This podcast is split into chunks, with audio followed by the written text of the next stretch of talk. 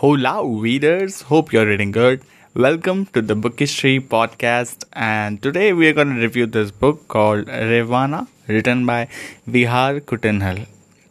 So I'm very surprised by the fact that the same author uh, who wrote a children's book that I read last has written a totally different book altogether. Are you kidding me?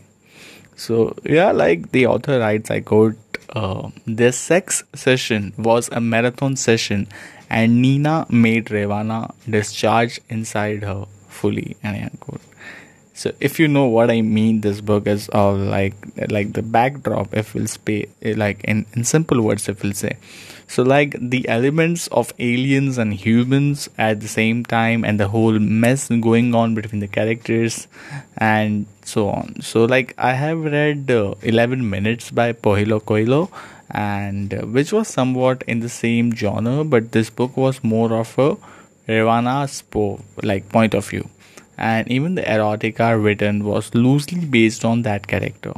So it was an interesting uh, point of view. And say for example in one scene in which Revana faces IV pain in his critical like origin uh, like uh, or, or organal parts uh, while sitting on a chair. So yeah the language used sometimes looks very complex and most of the time keeps you in the fantasy world.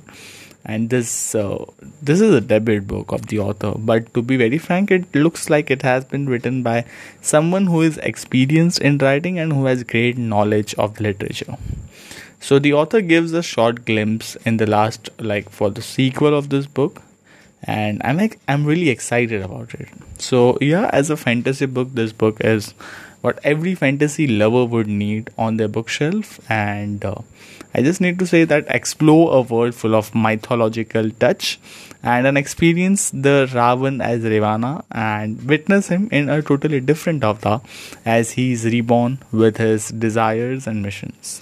Giving 5 out of 5 to this book so yes i hope you all enjoyed listening to this podcast. Let's meet in the next episode. Till then keep on reading